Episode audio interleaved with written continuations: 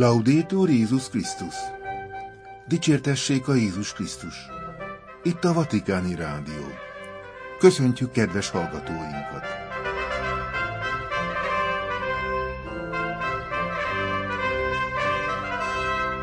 A mikrofonnál Vértesajai László. Nagyszerdai adásunk témái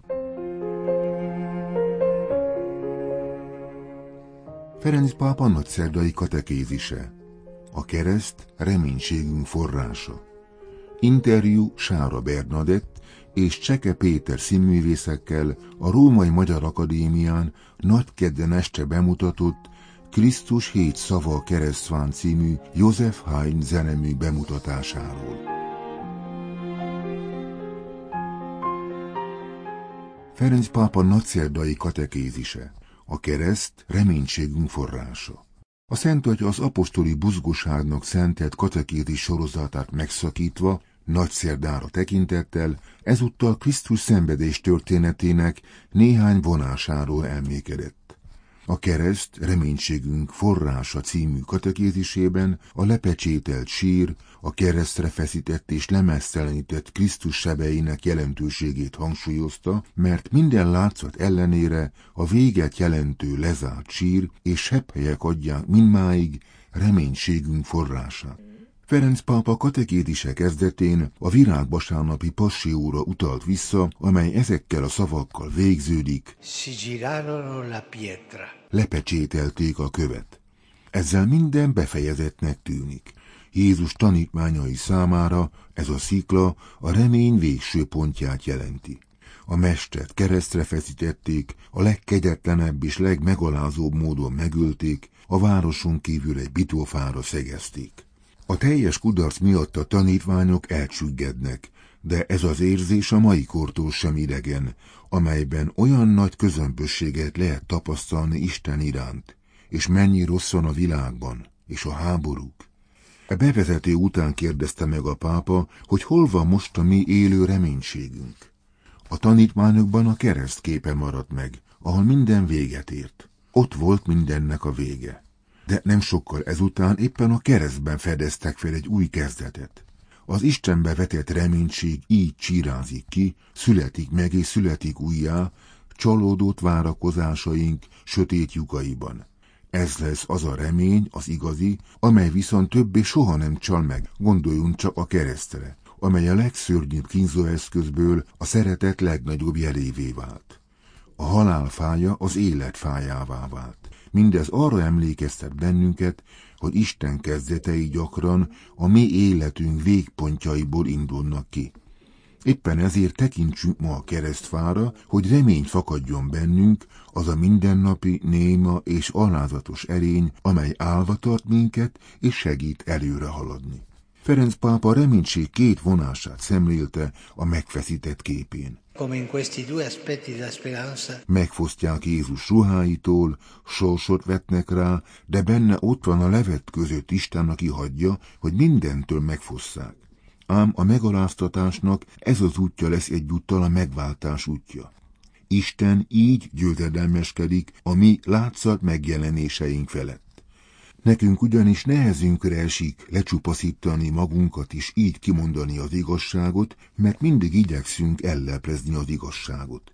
És mert nem szeretjük az igazságot, a külsőségekbe öltözködünk, maszkokkal és minkekkel. A ruhátlan Jézus arra emlékeztet, hogy a remény a rólunk szóló igazsággal születik újjá, amikor igazat mondunk, amikor elhagyjuk a kétszínűséget. Néha annyira hozzászokunk a hamis beszédhez, mintha a hamisságok igazságok lennének, és végül megmérgeznek minket a saját hamisságaink. A feszületre szegezett tekintet másodjára a megsebzett Jézus szemléli. Kezét lábát szögek verték át, oldalát megnyitották, és a test sebeihez hozzáadódnak még a lélek sebei is. Jézus magára hagyták, elárulják, kiszolgáltatják, és megtagadják az övéi, a barátai, sőt még tanítványai is. A vallási és polgári hatóságok pedig kiközösítik, és végül megtapasztalja még az Istentől elhagyatottságot is. Neve a kereszten, hogy ő a zsidó királya, merő gúny, hisz gonosztevők közt függ.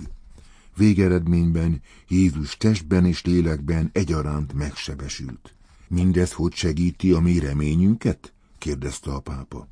Válaszában arra mutatott rá, hogy mi is mindannyian sebzettek vagyunk, sokszor rejtett sebekkel, amelyeket szégyenből rejtegetünk. Mindenki viseli a múltbeli döntések, a félreértések, régről megmaradt fájdalmak sebhelyeit. Isten azonban nem rejti el szemünk elől azokat a sebeket, amelyek testét és lelkét átszúrták. Megláttatja velünk húsvétkor, hogy új átmenet nyílik, hogy a sebek fénylyukakká lesznek, ahogy Jézus a kereszten senkit nem vádolt, hanem mindenkit szeretett és megbocsátott azoknak is, akik bántották. Így változtatja a rosszat jóvá, és így alakítja át a fájdalmat szeretetté. A lényeg nem az, hogy az élet kicsit vagy sokat bánt, hanem az, hogy mit tudunk kezdeni a sebeinkkel, amelyek nyomot hagynak testben és lélekben.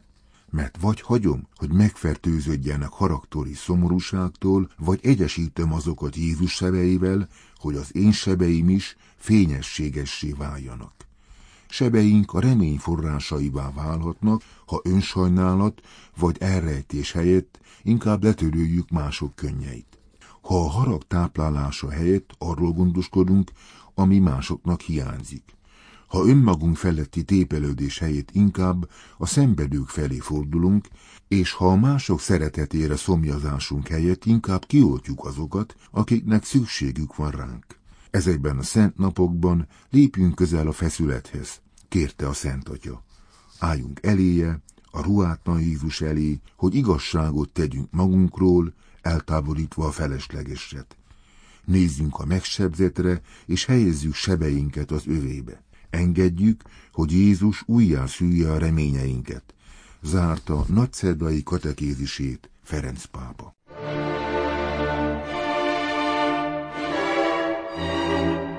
Interjú Sára Bernadett és Cseke Péter színművészekkel a Római Magyar Akadémián nagy kedden este bemutatott Krisztus hét szava keresztfán című József Haydn zenemű bemutatásáról.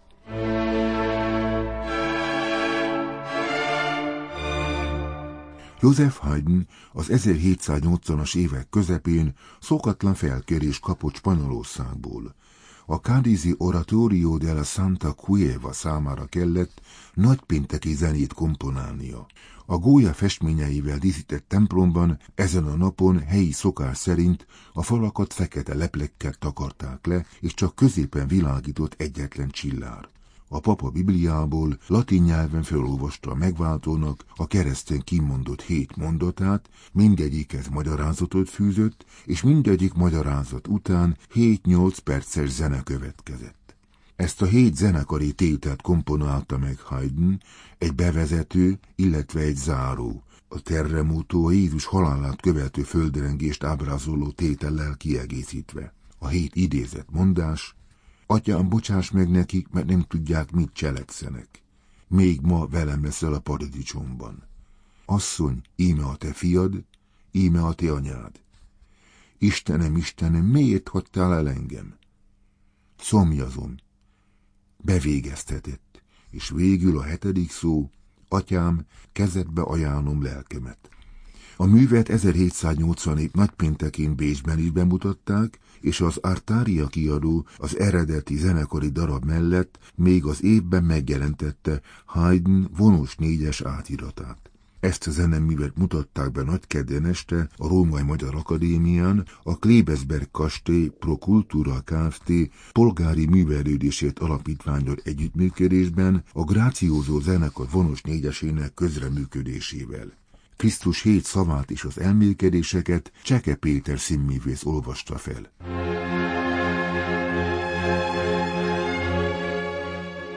Most hallgassák meg a színművész házas párral készített interjúnkat.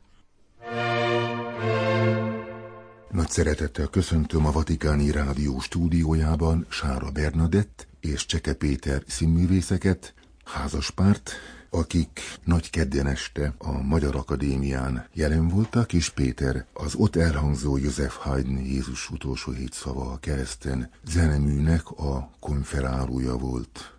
Te olvastad fel magyar nyelven Jézusnak a szavait, és röviden kommentáltad is. Miben különbözik Péter egy ilyen műfaj a színpad megszokott világától? Nagy szeretettel köszöntöm a hallgatókat. Hát bizonyos értelemben igenis különbözik.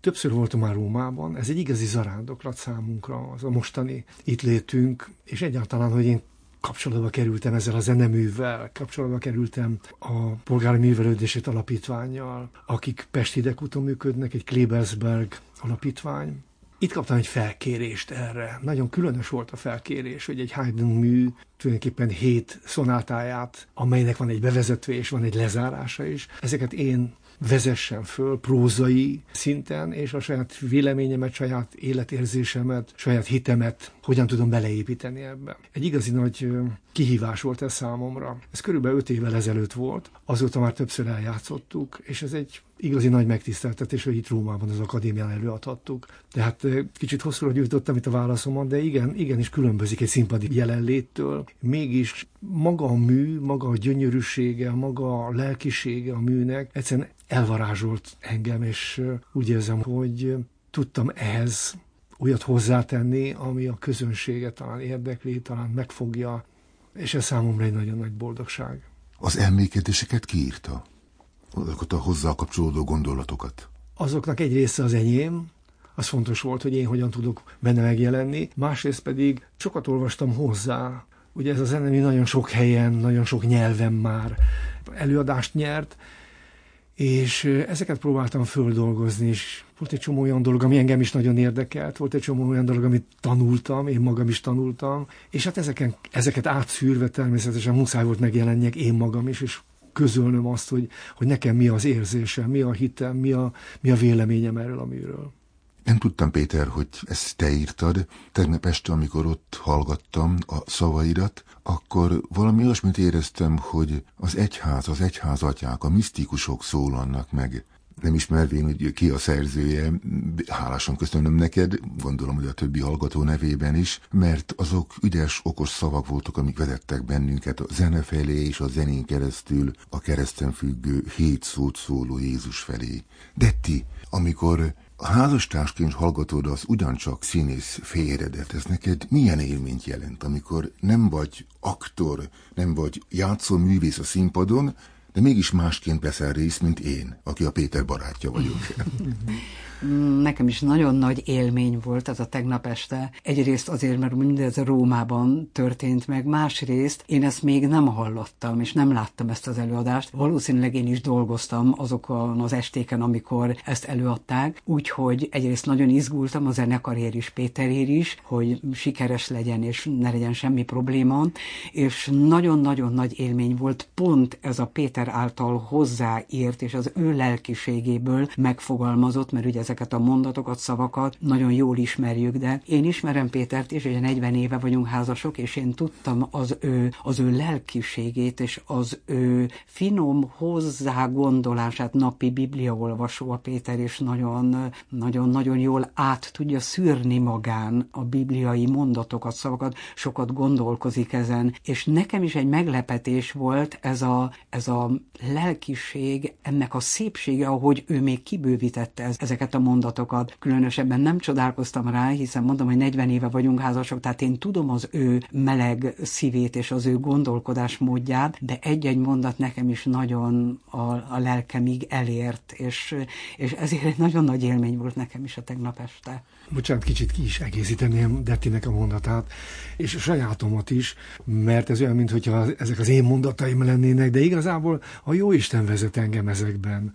És neked ezt gondolom nem is kell mondanom, hiszen elhivatott papként látom és tudom, és ugye nagyon sok miséden ott voltam, hogy, hogy a Jóisten adja az ötletet. Az Jóisten adja ezeket a bizonyos szavakat. Tehát itt most azt mondom, én is azt mondom, de is azt mondja, hogy, hogy ezek az én gondolataim, de ezek a Jóisten gondolatok, a Jóisten kegyelméből született gondolatok. Talán ezek a legszentebb szavai Jézusnak, főként amikor értünk imádkozik bűnösökért, és amikor önmagát az atya kezébe ajánlja. Itt vagyunk egy nagyon-nagyon nehéz világ közepén, az egyház ebbe a bonyolult világba illeszkedik a maga bonyolultságával. Mennyiben erőt adóak Jézusnak ezek a szavai, holnapra, holnap utára, egyáltalán a ma kihívásaival szemben?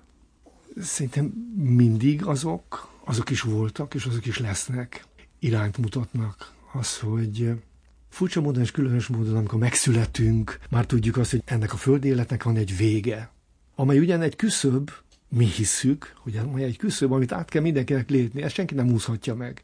Ezt mindenki meglépi, ezt a, még maga Jézus Krisztus is meglépte ezt a küszöböt, átlépte a küszöböt. Mi viszont tudjuk, hisszük és valljuk, hogy az örök életre kapunk meghívást.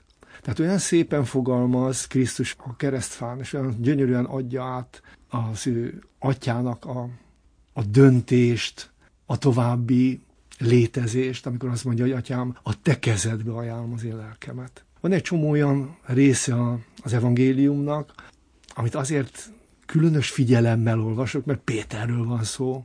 Egyik ilyen nagyon lényeges és nagyon számomra nagyon fontos mondata, pontosabban a helyzete, az az, amit sokáig nem tudtam pontosan, és nem tudtam jól olvasni. Ez pedig az első kenyérszaporítás utáni jelenet, amikor Jézus elküldi a, a tanítványokat, és elküldi a népet, és elmegy még imádkozni. És majdan a tavon jár, vizen járva megérkezik a hajó közelébe, ott, ugye a csónak közelébe, ott megijednek, borzasztóan megijednek az apostolok, és Jézus azt mondja, ne féljetek, én vagyok. Erre Péter azt mondja, hogy ha valóban te vagy, akkor mondd azt, hogy menjek oda hozzád.